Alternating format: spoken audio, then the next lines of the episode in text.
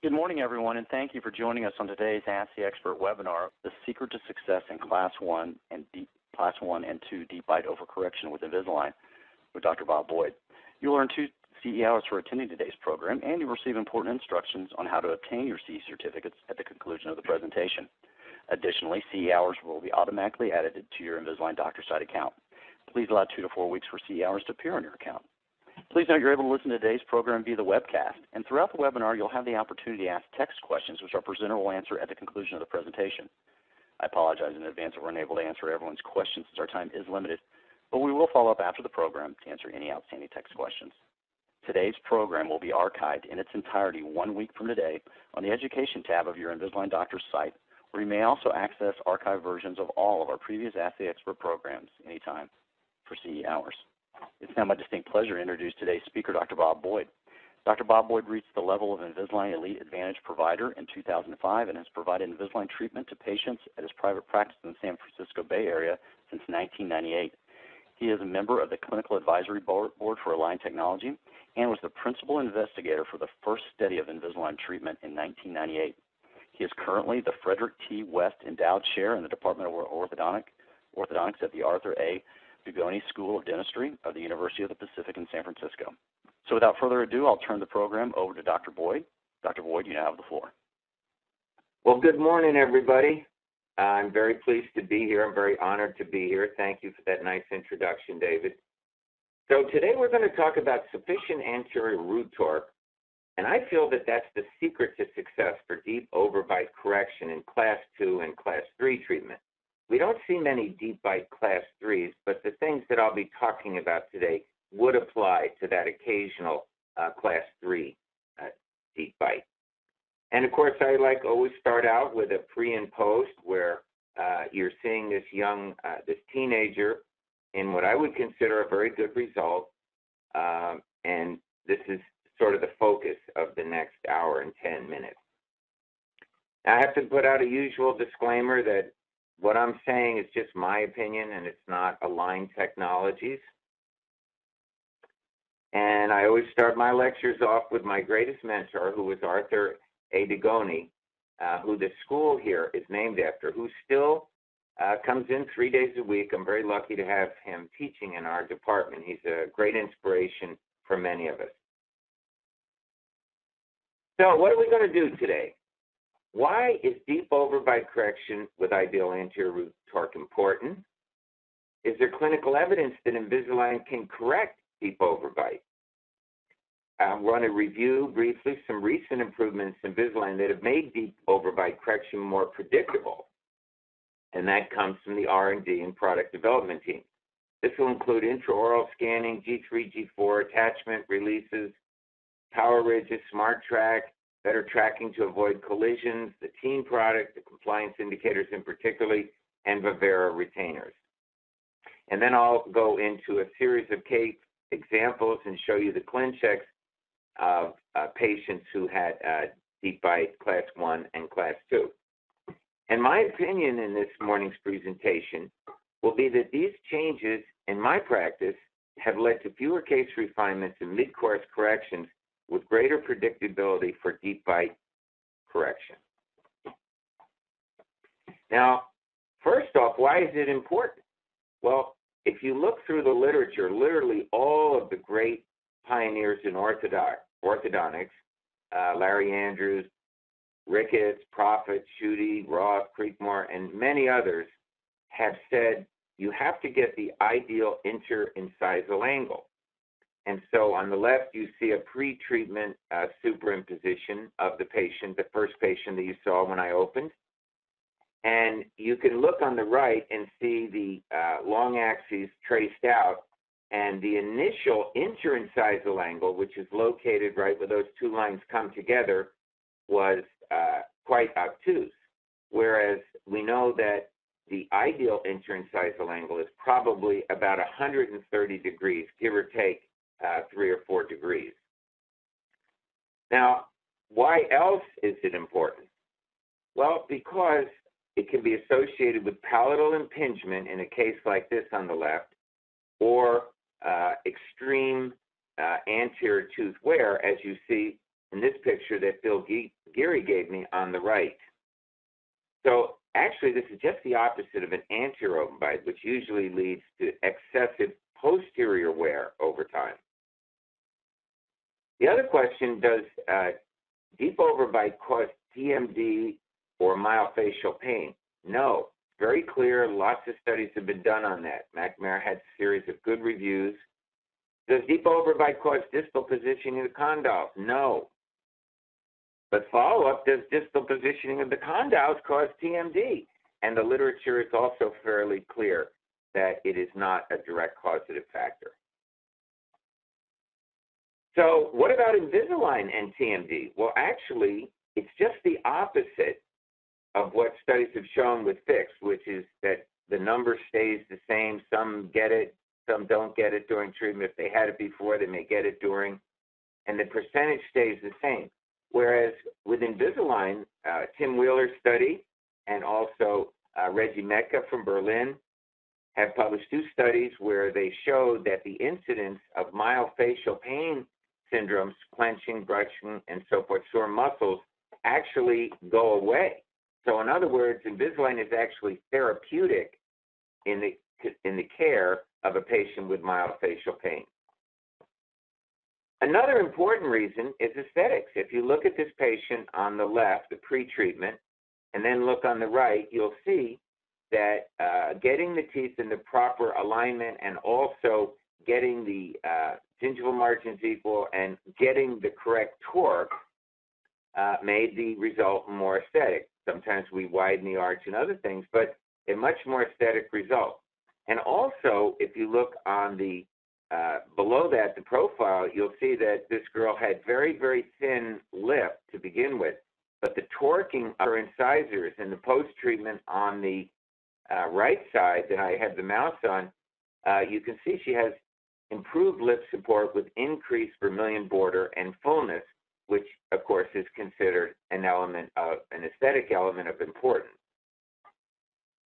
Now, one of the things that's not completely clear is is opening the bite at this certain angle, is it make things more stable?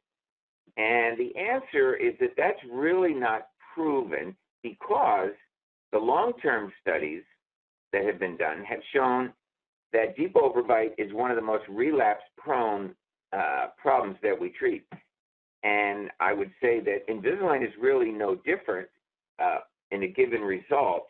And so we would expect to uh, have some retention necessary on a long-term basis. But the theory behind this angle, this 130 degrees, is that the, the uh, teeth are less likely to erupt than they are when they are vertically positioned. Now, so the reality is, of course, very relapse prone. And most of the time we think in terms of lifetime retention. Dr. Sadowsky wrote an article a number of years ago and found out that really, even if you keep a lower three to three on or retainers on for many years, when you take them off, uh, the overbite can relapse. Many case reports, or is there clinical evidence that uh, Invisalign can correct it? And of course, there's many case reports, myself and others, but case reports are the lowest form of evidence. And uh, there's a recent article just came out uh, by Castroflorio, uh, the group from Padua, uh, Italy, and they found that in, in, this prospective longitudinal clinical study in the journal Clinical Orthodontics, that these consecutive Invisalign cases with deep overbite had an average increase in anterior root torque of 10 degrees and significant correction of the deep overbite. So that was, uh, this is the first really solid evidence of this happening, just recently published last month in the June issue, rather, in the June issue, yeah. And then uh, also in the German Orthodontic Journal in 2011, now they didn't have any severe over, overbites, but they had moderate ones. And first off, they found the ClinCheck models were very, very accurate when they measured them against the, the actual occlusion. And they found that rotations were corrected almost completely with no additional correction needed and no overcorrection. So, in other words, one set of aligners took care of the alignment issues and some opening of the bite. The final ClinCheck models, though, interestingly enough, showed that there was a slightly greater overjet in the uh, of almost a half a millimeter, 0.4, and almost a millimeter for the overbite difference between the post-treatment result. And I think that's useful information because it shows that, in my mind, usually I will correct a deep overbite uh, with some overcorrection or additional correction to a shallower overbite because I'm anticipating that I might not get 100%. Now, also, in that another study that I just found uh, last night, as a matter of fact, I just put this in this morning uh, in the Journal of the World Federation of Orthodontics, just uh, come out. Uh, that's a newer journal, an electronic journal, and they used the ABO grading system to evaluate 119 cases of discrepancy index of 10 to 20 because they're using, of course, the ABO discrepancy index to describe the severity and the ABO grading to rate the improvement. And what they found in that study that it was effective for mild to moderate cases for alignment and buccolingual inclinations. But as one might expect, when you look at the posterior occlusion, because of the open bite that frequently occurs with Invisalign, which I'm going to talk about in just a little while, how you can uh, get that to go away fairly quickly, uh, that there were some points lost in that category. But still, basically, uh, now we're getting some pretty good studies showing Invisalign is effective. Now, intraoral scanning is one of the things, big things, that I think is going to give you better results. Going to have happier patients and better results. And of course, we all know about scanning. Scanning essentially replaces the PVS impression so that when you get your ClinCheck models back, they will uh, hopefully be very accurate. And I'll show you uh, some up close uh, views of scans, and you can kind of see what that the, the quality of the resolution is. So I think most of you know about scanners. Uh, just hopefully everybody's uh, using these now, and they have a new model that's much quicker and not doesn't weigh so much. Now, I was down in uh, Costa Rica at a line about a year and a half ago, and Dr. Jason Ramos showed me a number of patients who, under high magnification, that had a model taken with a PVS and a model taken with a scan. And we looked at the surface. And if you look at the surface on these teeth, what you see is detail that you just don't see with a PVS impression, which typically leaves them a little flatter. So the sort of given amount now is that uh, PVS impression was good to a tenth of a millimeter, and scanning seems to be good, twice as good at 0.05 uh, millimeters. And of course, we all know that the experience for the patient is wonderful. And, and for me, it's been a good marketing tool. They put it on the website, and I have a couple of assistants now that can start to finish scan somebody seven to eight minutes for both arches, and uh, and then a minute or so to download, and then they send it on with a prescription. So no rejected impressions. How what more could you ask for than that? And uh, my assistants learned this actually fairly quickly, probably a couple of three weeks. And the other one is that, you know, unlike impressions, the images are not distorted by patient movement. So all of these things are making a better starting point with Invisalign. And of course, when you send it electronically, you get a faster turnaround on the ClinCheck. Many times I see it within a day or two. And also, the recent improvements in Invisalign that have made things better, of course, comes from the R&D team headed by John Morton, who I think has done an amazing job with Invisalign with his uh, work as chief engineer.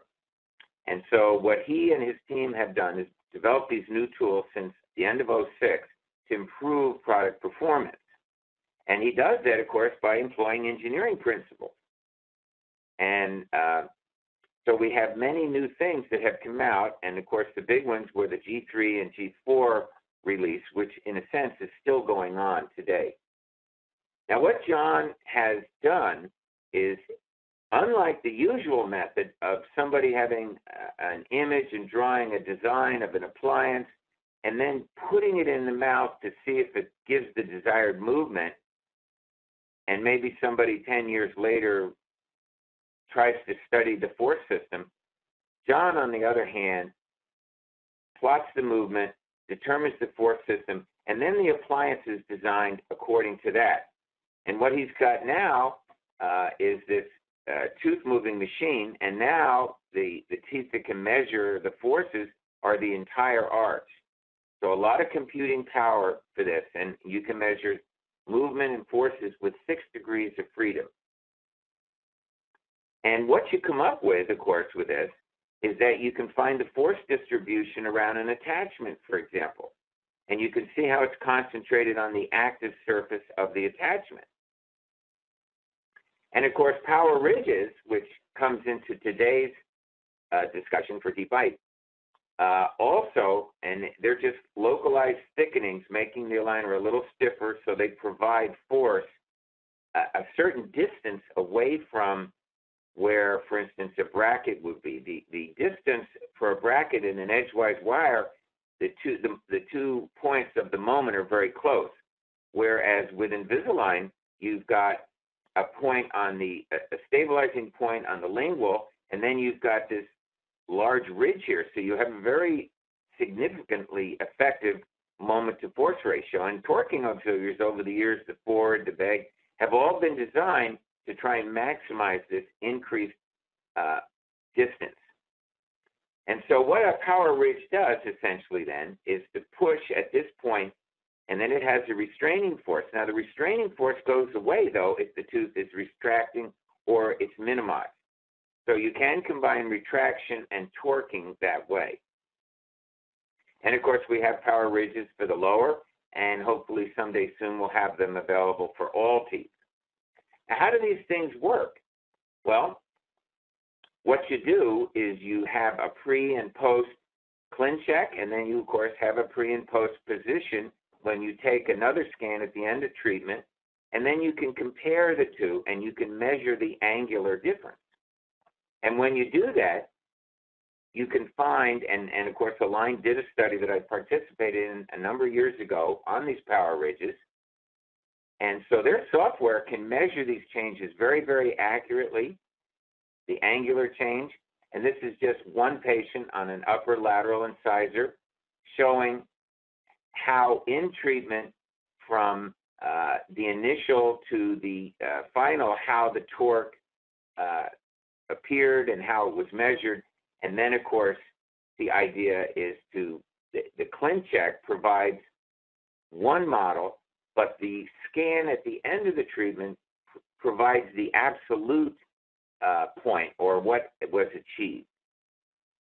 And of course, what we know from that study is that we were getting 55 to 80 percent of the torque that we put in. This is another one for a central incisor. Again, I this is, you may have seen this, this material several years old, but I just wanted you to know there's been a lot of thought put into these power ridges and a lot of study.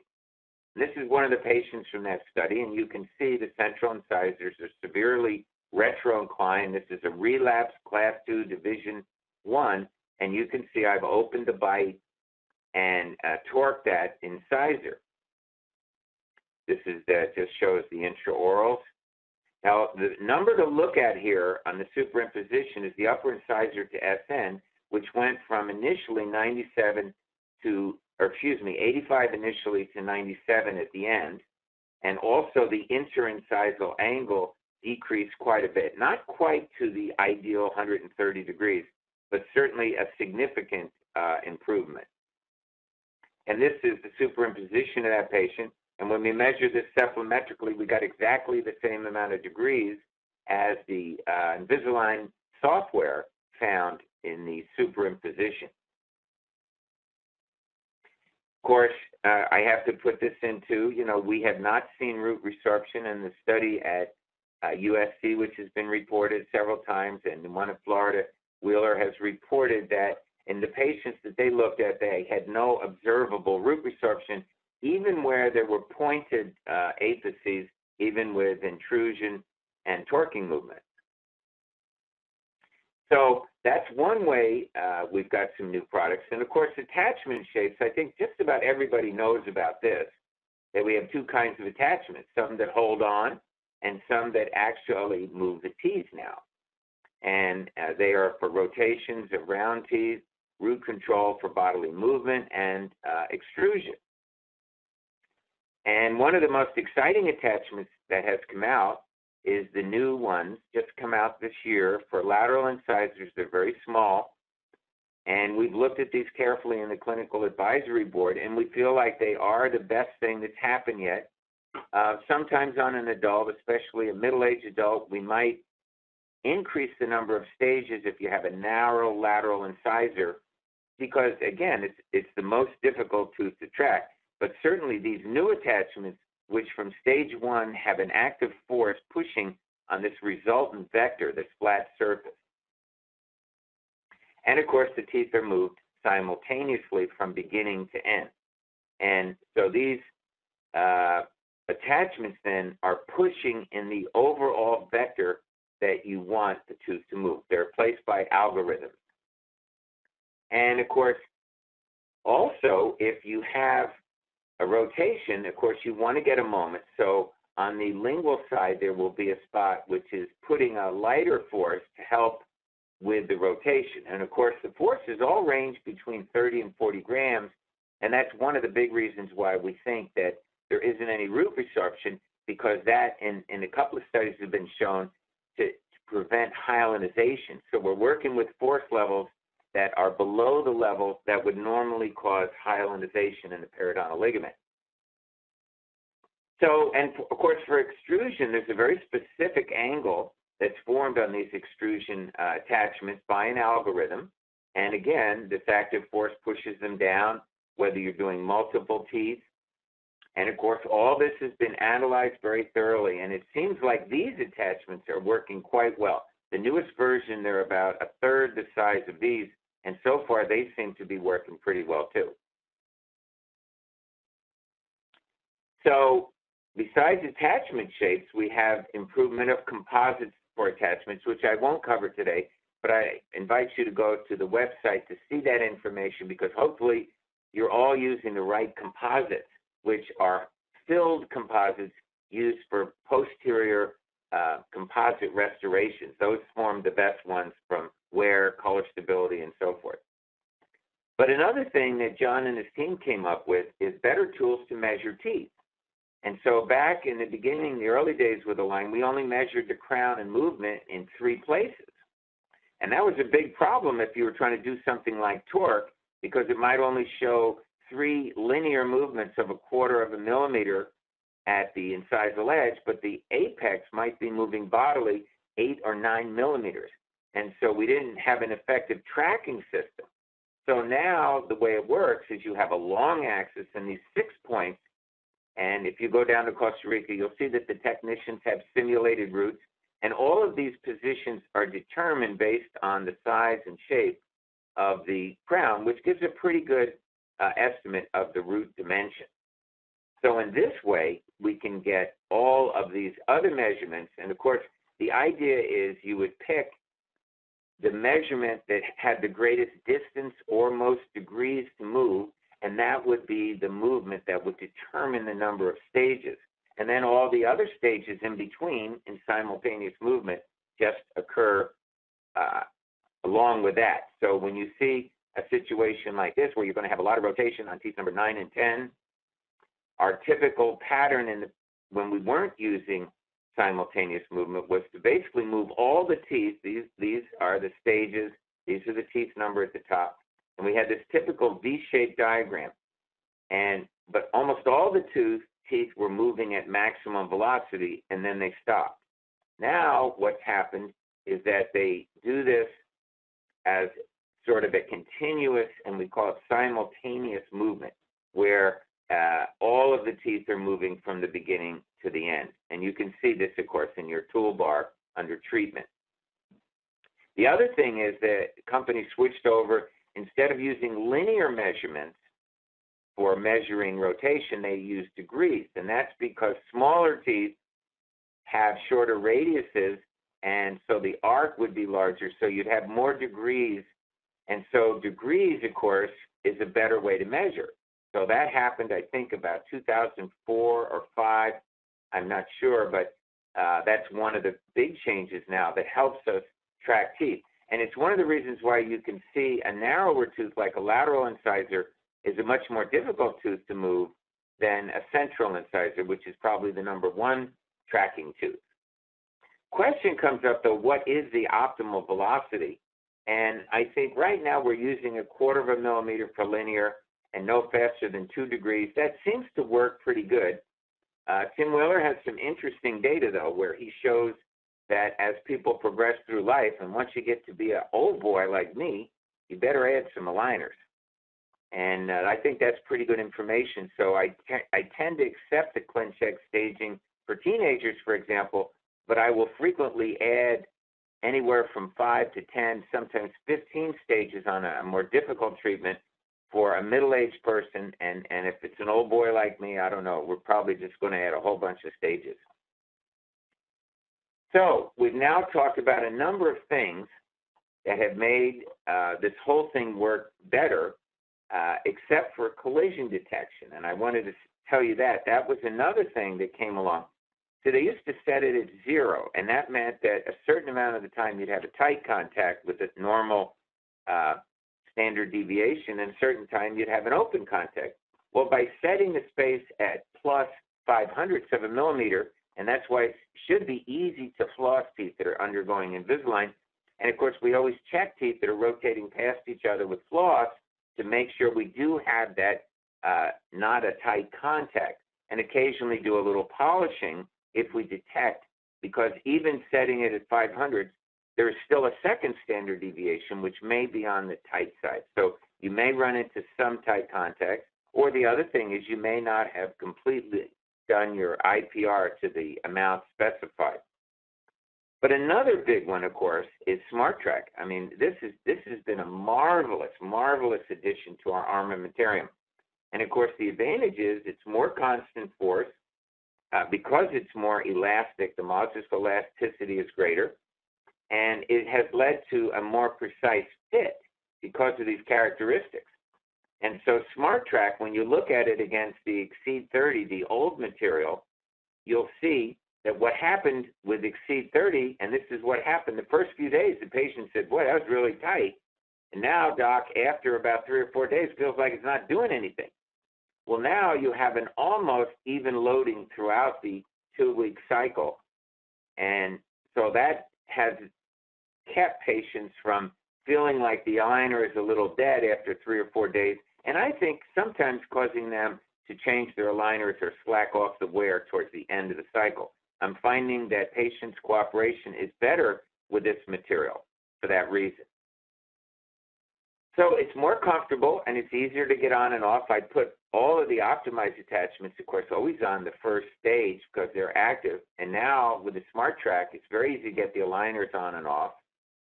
And has the same aesthetics, same clarity, and this is just an in-house study that Align did where this is exceed uh, 30 and when you applied it to the tooth there were always spots where it wasn't completely adapted because where it's completely adapted you see almost a white tooth. Whereas except for the interproximals of course the interproximals are a little rounded off because they can only go in so far but if you notice there's a lot less blue dye on these teeth than the conventional material. So SmartTrack does fit better, which is a nice uh, characteristic. And of course, make sure your patients are taking their aligners off and on, especially with deep bites, because you have a, a lot of times a steep Spee, and it, the aligner can crack at the canine because it's going around a bend at that point. It's a little thinner. So you always have them pop one side, pop the other side, and then work their hands towards the front. That's very, very important. If your patients aren't doing that, you're going to get some broken aligners. Now, also, another thing uh, Mark Perlmutter came up with is how to get less flash, almost no flash. I mean, he should. I think he should get the Nobel Prize for that, personally. Um, anyway, uh, what they do is you prepare the tooth and seal it. Actually, whether it's light or not, but seal it, and then keep it dry and clean. And then you fill the attachment template with a little excess. You put it over the teeth, but don't seat it with a heavy force. Then you can take it off and remove with a sharp instrument the flash, and then reinsert it that second time, but really give a good seating force. Sometimes we have them bite on cotton rolls or chewies, and then you do the lighting of, of connecting it. And if you, I think if you do this, you'll see that the uh, you'll have much less flash. And of course, the chair-side assistants can be taught to do this very well. Now, why do we have problems with fit? And fit is very important in a deep overbite because typically there are many stages in a severely deep overbite, maybe 30, 35 stages. And so towards the end of the treatment, you want to keep that bite force on the anterior. We get plenty of bite force in the back teeth because that's where the powerful muscles of mastication are. And so what you want to do is transfer that powerful seating in the back to the front. And you do that by separating the teeth and then putting one of these little chewies in there and then biting on that because then you have the power of the posterior muscles pulling together. And of course, we like to cut the chewy down, round off the corners for a deep overbite because the full chewy is, is kind of large. Of course, we keep the full chewy size for an anterior open bite. And and chewy is actually a bad name. What what we really should call these are bite and holds, because what you want to do is bite down, hold it for about two minutes. Do that about four, five, six times a day. And the way you do, the way you get people to do it, you say, I want to see this in your aligner box. And remember, it speeds up treatment. I think telling a patient that this will speed up treatment because when patients do this, they seem to stay very nicely on the two week cycle, even for longer times. Now, I talked about that study, the recent study that showed a posterior overbite. Why do we have that? Well, because when you bite on aligners, you have an increased interocclusal distance here. And of course, the mandible's opening on an arc. So when you deliver your aligners initially, you have heavy force on the molars. But what happens within a few weeks, though, is that this caused the molars to intrude slightly until the front teeth touch. And then the problem is, though, when you take the uh, liner away at the end, you'll see that sometimes there is a half a millimeter, sometimes as much as a millimeter. And what we do is just wait six or eight weeks, 10 weeks, uh, to see if nighttime wear only will allow the teeth to come together. And that'll do it for up to a millimeter. If it's more than a millimeter, usually we'll cut one of the aligners, the one that hopefully didn't have any expansion or crossbite correction. And then in a, a rare case, like correcting a cross crossbite, sometimes we'll actually have a millimeter and a half interocclusal space, in which case I'll probably put some buttons on and run up and down elastics. But you have to deal with the posterior overbite. I usually deal with it once we get through the first three or four months of full-time retention. We go uh, to just nighttime, and that's when it'll tend to close in six to ten weeks. Now, if you notice, I, I know you know this because if somebody takes a long time with treatment, you'll get a little message that they're past their time. And I'm getting patients now that are coming back from 2002, 3, and they got off the wagon. You know, they're not wearing their aligners real well.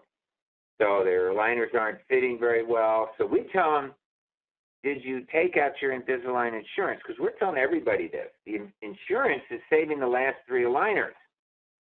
Because teeth relapse the same direction, Artun study and others, so what you do is you just tell them to come in with the three aligners. And most of the time, if they haven't been wearing them for about a month, you're going to go back one. If they haven't been wearing them three months, you might go back two. I haven't had anybody I had to go three back to, but then you get the one that fits the best, and then you move forward.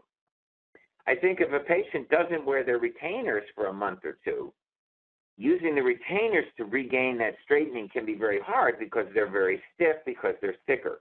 So most of the time, this Invisalign insurance, I think, is a good idea. And of course, I routinely use Vivera with a new scan because in that way, and patients will really, uh, they accept this as an extra charge at the end. because I want to surround them with retainers. And you remember I told you deep bite is one of the most relapse prone conditions. So Vivera becomes incredibly important when you're in treating uh, deep bite. And I, for years now, uh, since I've been using and I used it in the trial uh, program, so I've been using it for about, I don't know, five years now, six years. I don't get phone calls, I lost it. That's helped me a lot. Um, remember, Invisalign's easy. Don't do anything to make it harder. and when they call you and say they lost their retainer, that's harder. So what you want to do again is get this full-time wear. I've got four to six. You know, we, I, we frequently can't get that. But the idea is go to nighttime indefinitely. You have to say you, you need to wear those until you you don't mind the teeth getting crooked, whatever age that is, maybe a hundred. And here's a lady I treated back in 02, got a nice result. She's an RN, very sharp lady. She comes back to see me uh, last year, and you know she's. I mean, I put her. I I follow them for about four or five years on a yearly basis, and then I just say, if your retainers break, you know, give me a call. But she came back because she wanted me to look at her retainers to see. I had made her then, even in those days, I made her a couple of them, and she wanted me to look at them, see if they were wearing out. See, when you get a patient to that point, and she's also concerned because she didn't, she uses them as night guards, which I think is a very valuable function. So when you get a patient on board like this, that they're protecting their teeth, they can bleach them anytime they want, they keep their teeth from wearing down, and they keep them straight. And and bonded retainers to me are less effective because of the, the perio issues and cleaning, but also they're only holding the lower anterior, maybe you put one on the upper anterior. They're not holding the width, they're not holding crossbite corrections. So I, I think you're better off starting out with clear retainers Vivera, and then only if that doesn't work at nighttime would I think about bonding anything. But 95, 98% of the time, I get by with Vivera retainers. I, I focus on compliance rather than trying to do something like a bonded retainer and then say bye bye to them. I'd sooner keep them in the practice for those yearly retainer checks. They call it internal marketing. So also, uh, what if you know? I found this to be true that in my patients who had fixed, they didn't wear their Hawley retainers near as well as the Invisalign patients are wearing their aligners. Why is that? Well, it's the same. It's it's less of the same. In other words, for an Invisalign patient, go to nighttime wear. That's the deal. They're already used to wearing them. Whereas you give a patient a Hawley and they're already they want to get out of those braces anyway. Uh, I mean, when was the last time somebody said, "Gee, could you keep those braces on a little bit longer?" And of course, Hawleys have more speech issues, and and I had my problems with bonded retainers. Um, I did them for many years, and now I'm just back to using uh, the Vivera retainers, and only in the rare case for a severely rotated incisor, I might do a little bonding. So that's the point. Nothing new to get used to. So I think you'll find the compliance is very good with Invisalign. That's going to be a very interesting study. So let's get into some of these other improvements like the Teen product, the Turbos, and Vivera retainers. And the Teen product, of course, has these compliance indicators, which I'll talk about in a second. You get some extra aligners, which I really never needed well, one time they got lost in the mail, so we sent some new ones. I don't use the eruption tabs because I usually wait for the second molars to be in. And the other thing is, if you show the adult, they say, this says teen on the box. And you say, yeah, but you look so young. Of course I'm going to give you the teen. What? How could I not give you the teen? You're so young and beautiful. You can sell that. Everybody wants to feel good. Okay? Now, so teenagers, actually, I remember when I had to lie on the form, and you know, I had a 14 year old or something, and I had to put that they were 18 in the beginning for the first few years because they didn't want to do it on on teenagers. Sort of interesting. But basically, what I knew about teenagers compared to adults was that I just get better results. They're quicker. I have more control over cooperation with Invisalign because what is going to happen to them if they don't cooperate wearing the retainers. We put braces on them. And all you got to do is set that light out there with a card of brackets on it and say, today's the day. And they will invariably, if they wanted Invisalign, you have to screen them, of course, for somebody who wants Invisalign. But you also have to present Invisalign. We present it to all the patients and we let them see the difference, feel the difference on the models.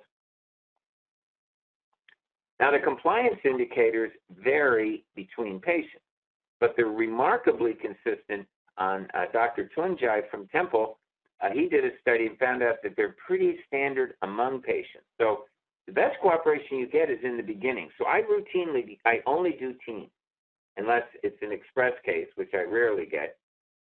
Uh, and what you want to look for is a color change where it either goes to this, usually the right side is the faster one, and then, uh, and you can use this. You know, I tell the patients a little camera sitting in your mouth watching how much you're wearing the aligners. And so what we do is record. It turns faint blue. It goes away. But uh, on those that first or second visit, you're going to get a pretty good reading of how that thing changes. So if you use them that way, to me, they're well worth the 50 bucks. Although I wish they were free. now let's show some cases.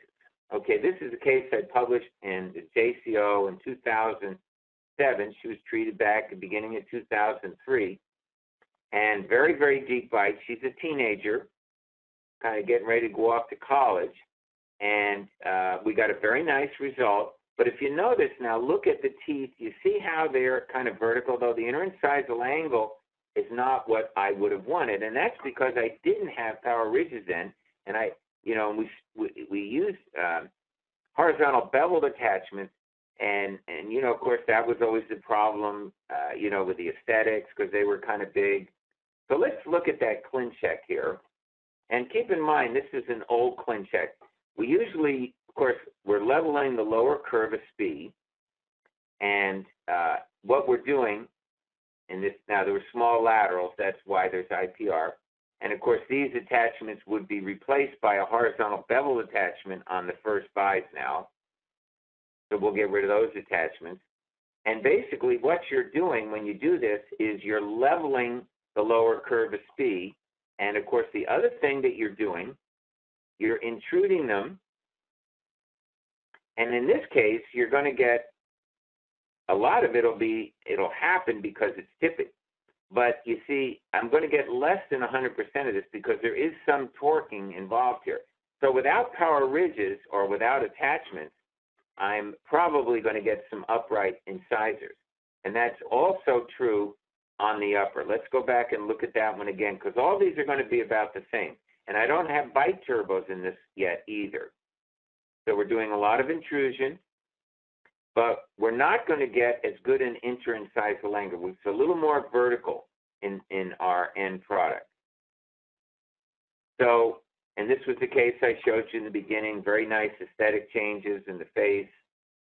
And on the cephalometrics, we showed that we got lots of intrusion, which we wanted, and but very little torque. Okay, and the lower it was mostly tipping. So the idea is the appliance did a good job here with a deep bite, probably because she was a teenager, very cooperative, and but I didn't get the torque that I wanted. So it's a vertical interincisal language. She's good about wearing her retainers, so she's still doing fine after. But now we've got something that I think can increase your predictability. And these, of course, are from uh, Bill Gierie and uh, Dave Paquette. They've been using them for quite a while in North Carolina. And I think the only problem they run into, I think they say, chew, people who chew tobacco, sometimes they're in North Carolina, those good old boys come in and they get a little stain on their attachments on the on the lingual. I think that's right. Isn't that right, Dave Paquette and Bill Gierie? You're probably not on the phone. You already know this stuff. So anyway, these are some you can, and, and we like to use wider ones. I like to use ones that are wide, like on a central, five millimeters wide. They're horizontal beveled attachments, and you place them virtually. You have to tell them these are going to be not filled with composite. Because if you have power ridges on the labial and they think you're going to put attachments here, they will tell you you can't do that. So, and the idea is you set them where the lower incisors come in contact. and then they serve as a soft turbo. Now they're much more comfortable and don't have speech difficulties like hard turbos do when I do fixed appliances. So if you look here, again, you'll see this is what it looks like when you do the treatment overview, but they're not placed. So let's look at this. This was the case I showed you in the beginning. Uh, this young man, uh, he's still growing, very smart young kid, came in, wanted Invisalign, did his research on the internet. He's class one, but he's got a very deep bite. So let's look at his uh, ClinCheck. Now the difference is I had uh, power ridges for the upper. Unfortunately, and of course at that point I didn't have those new uh, attachments that John Morton his team came up with. We, I used a vertical rectangular one, and of course what that was, it was almost a wedging effect, and these tended to always be behind, and you needed to use dimple pliers frequently with them. I don't use dimple pliers on the new optimized attachment. So what we're doing here is the same thing that you saw in the previous ClinCheck. The only difference is, in this case, I'll get in a few here and you'll see those turbos. Now I might have placed them a little higher to start, but here we go towards the end. And what I want you to look at is the lingual. Now these are not filled with composite. So let's go back and look at that again. I think this has made a nice change. So you, what I'm going to show you in the next patient is that I look at it and I place them on a real deep bite like this, a little closer to the gingiva initially, and then I have them move as the uh, bite opens. You can move them, you know, one time, two times, three times, as much as you you want. And and there's a new protocol where hopefully this will actually happen automatically in the next year or so. Uh, Align is working on that, so these would just be a checkoff point. Now, if you notice, I didn't put them on the canine. And Bill Gierie told me, and I, I, I'll show you a case coming up with that. Uh, boy, is that a good idea? Because sometimes you may have a little overjet. So, but the canines most of the time are, are touching. So you, you put the bite turbos on the canines too. So I'm now pretty much routinely trying to put them on all six anterior teeth.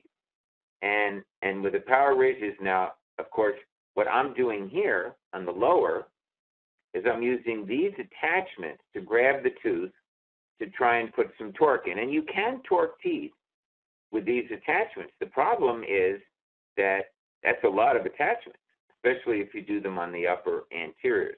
And the power ridges, of course, have have no uh, don't have that. Now, I probably I added stages to this, but I think if this is a teenager, I'd probably keep the original stages, which were about 28. I added about 10 stages, and that was because of my experience with these attachments lagging behind and so forth.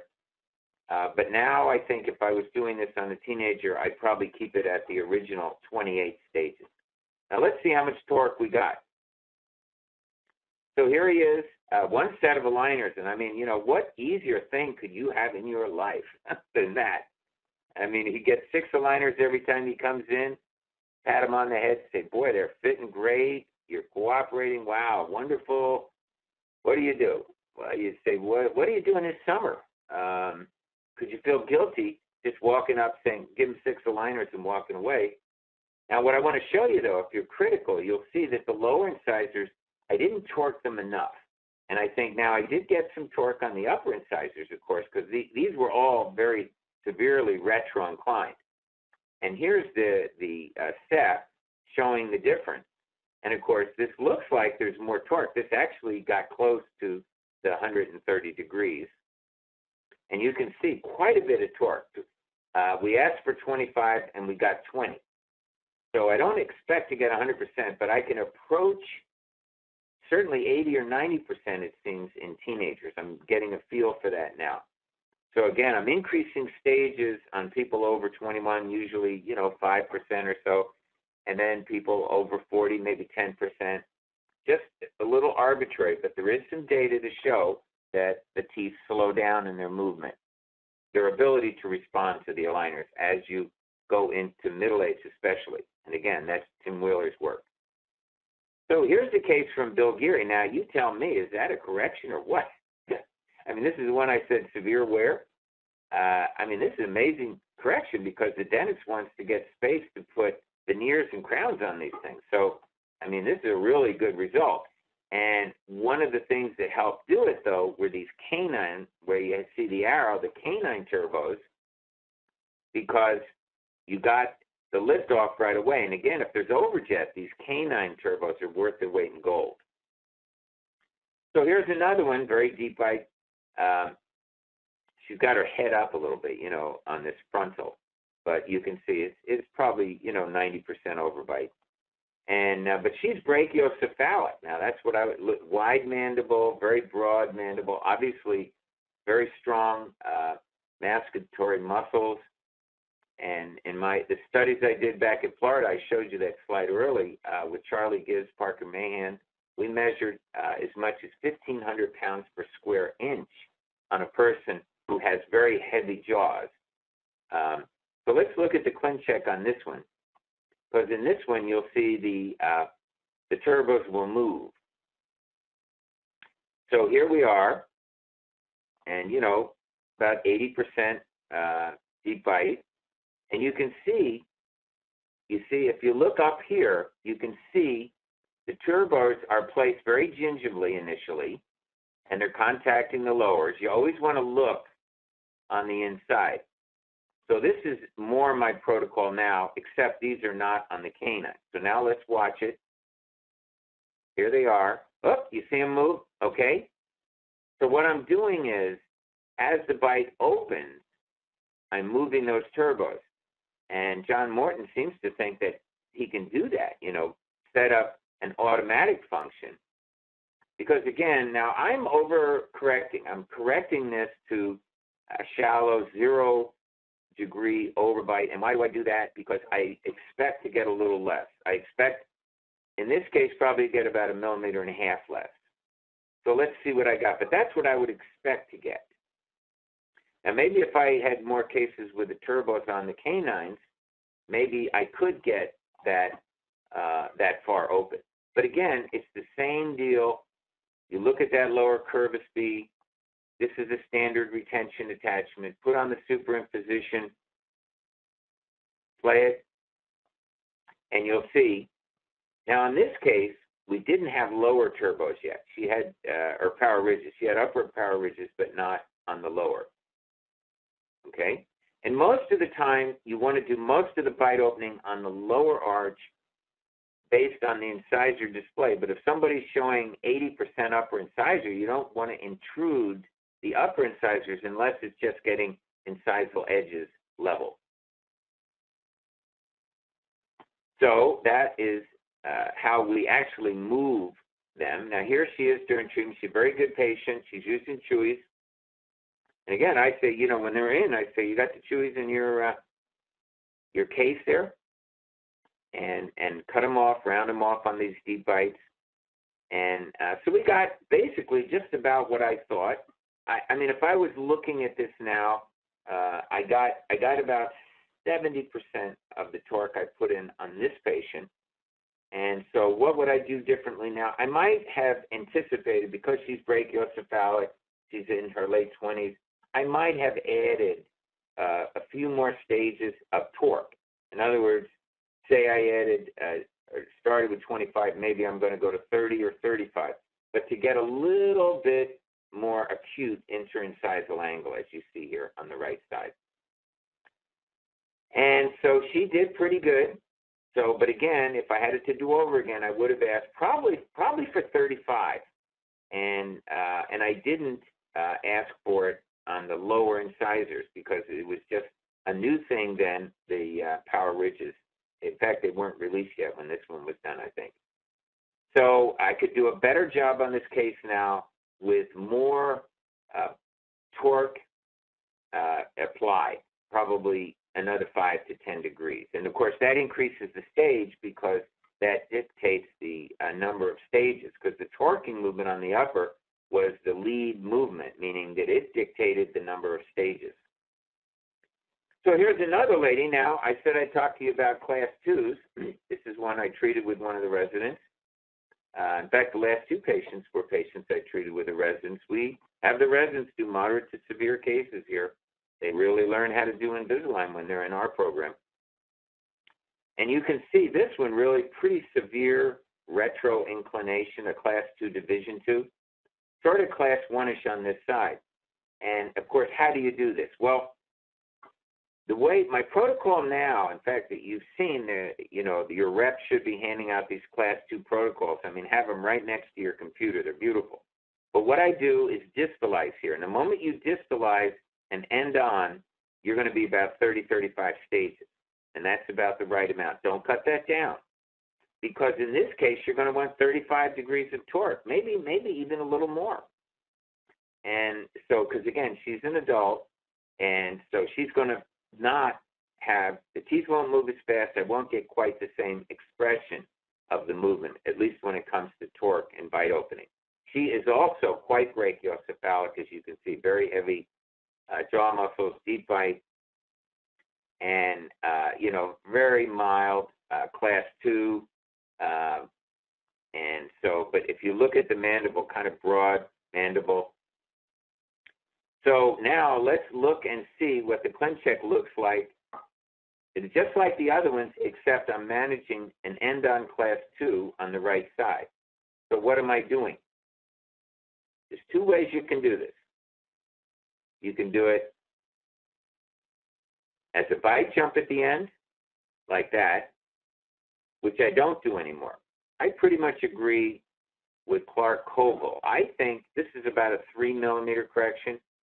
And I don't. I think you wind up wearing elastics more times than not at the end of the treatment, past the end, if you try and do three millimeters. So I backed off of that, and I'll only do a bite jump at the end to get it class one. Do you see that?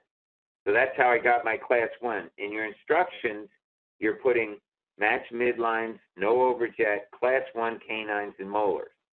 But what I would have done differently this time is I would have done distalization and that would have probably been another four, five, six stages. And of course, then I would have increased the uh, torque on those incisors. And again, I didn't have lower power ridges at this time. So I'm using the other attachments. This attachment is here. I, you know, if you look at it pre-treatment, I put an attachment like this to try and torque. And when you spread that over 30, 35 stages, you're probably going to get it because you have a lot of bite force in the posterior holding that aligner on. So that's how we get the class two. And I have a recourse starting, I start elastics usually at stage three. So stage, first stage, they get the first two aligners, put on the attachments, uh, and then I have my precision hook. This is still a button.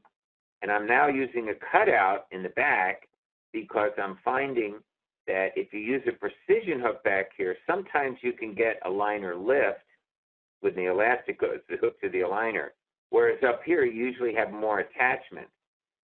So I then I put a five millimeter horizontal beveled attachment on here for retention if I used a precision hook here.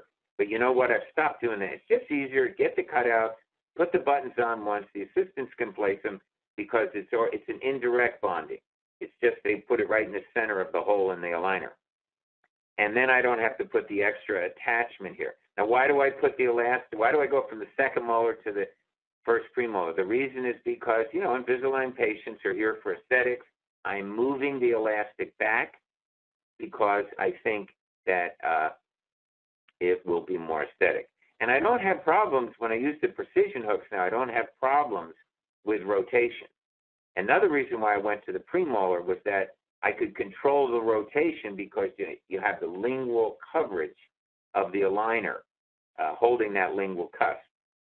And uh, but now I would use a precision hook. And so here we are. We're getting our our class one. You can see we've gotten two of the. So the, this is going on throughout the treatment. But again, I think I would do this with distalization now. I think three millimeters is probably uh, you know, anything more than two millimeters, uh, distalize it. it. It changes, it increases the number of stages, and that's not a bad thing to do. Better to increase the number of stages during treatment than to have the patient continue to wear elastics after they're done. Because, you know, that's when cooperation is going to start to fall off, is when the teeth are straight. So, not much change in her face. And of course, even though we're doing uh, torquing movements on the incisors and everything, no rounding off. Uh, that's what Glenn Sameshima said in his when he reported his uh, study from USC. That even the little pointed roots didn't change. That was his comment. And again, brachycephalic patient. You can see that mild posterior open bite here.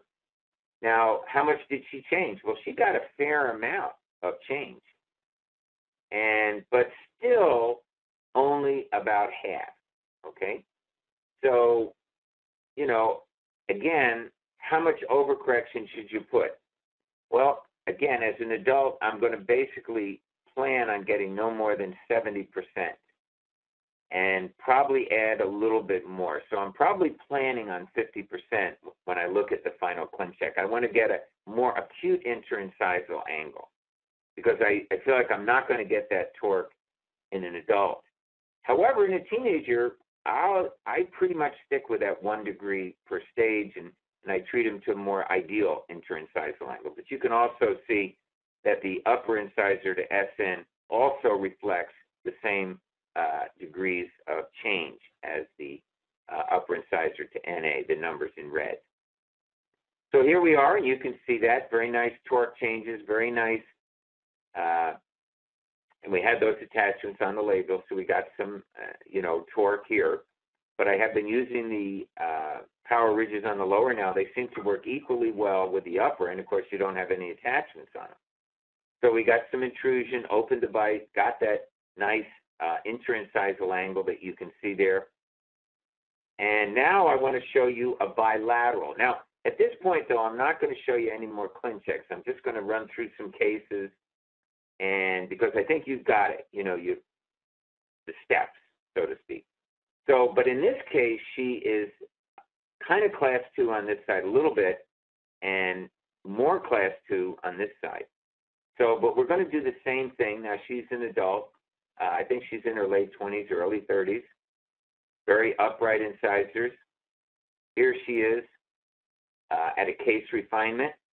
Now, I did get a very nice uh, I believe we did, yeah, we did distalization on this one because it was more than three millimeters at the time. Now I'd do it if it was more than two. And you can see I got a very nice socked in uh, occlusion here. But I would say I'm under torqued on the incisors. So I think you have to look at these cases very critically. And of course, one way to not worry about torque is to not take this picture. If you don't take that picture, you you won't have many problems with torque because you can't really see torque from the front. And I say that kind of facetiously because that's where the rubber hits the road, is when you look at the teeth like that. And I, I, I needed more torque.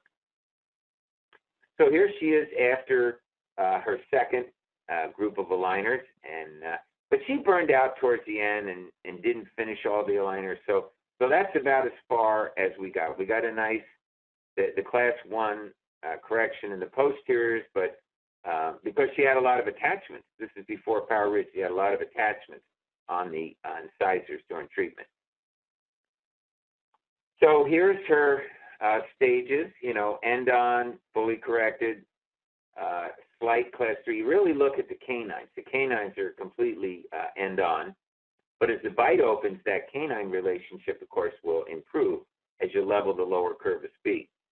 And uh, one other thing I do want to just point out again is that you always want to look at those upper incisors. Now let's look at her in the beginning. I want to just show you. Why is that not going back? Come on, go back. There we go. And you see, in this case, I could do a little bit of leveling of the incisors, but almost all of the bite opening based on the smile now, because you want to have the smile arc and obviously the canine needs to come down. There's some things that need to be done to match this lower smile arc, but I really don't want to intrude those upper incisors because, of course, that can age a person. And she looks pretty good. She's got a little bit better smile here. She's done some bleaching of her teeth, which we routinely include.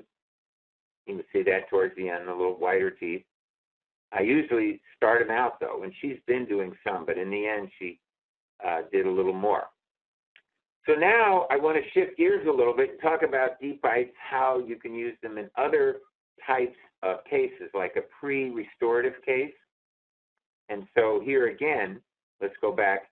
Always look at that smile. Now you really don't want to intrude those upper incisors. So the way you're going to open the bite on this patient is leveling that lower curve of Spee. Now she's worried she's getting some lower incisor crowding and eventually she's going to get some new veneers here or crowns. And so we did the alignment. Oh, wait, let me just go back one. Sorry. Yeah, here it is. Here's pre and post, but this is pre-final restorative. So we got, got some bite opening, about two millimeters, but now I would have probably opened that bite a little bit more, just building a little bit more correction in it. But probably from a functional point of view, most of the restorative dentists say you need about three or four millimeters of overbite for really good incisal guidance. So here she is at the end, and then she got the new veneers. So what I'm doing here, of course, is to satisfy patient's chief complaint about lower incisor crowding. Because the reason why lower incisors crowd is because over time, the, the lower arch form, the bite gets deeper and the perimeter decreases. And the lower incisors are the first ones to overlap. Let's just go back and look at that.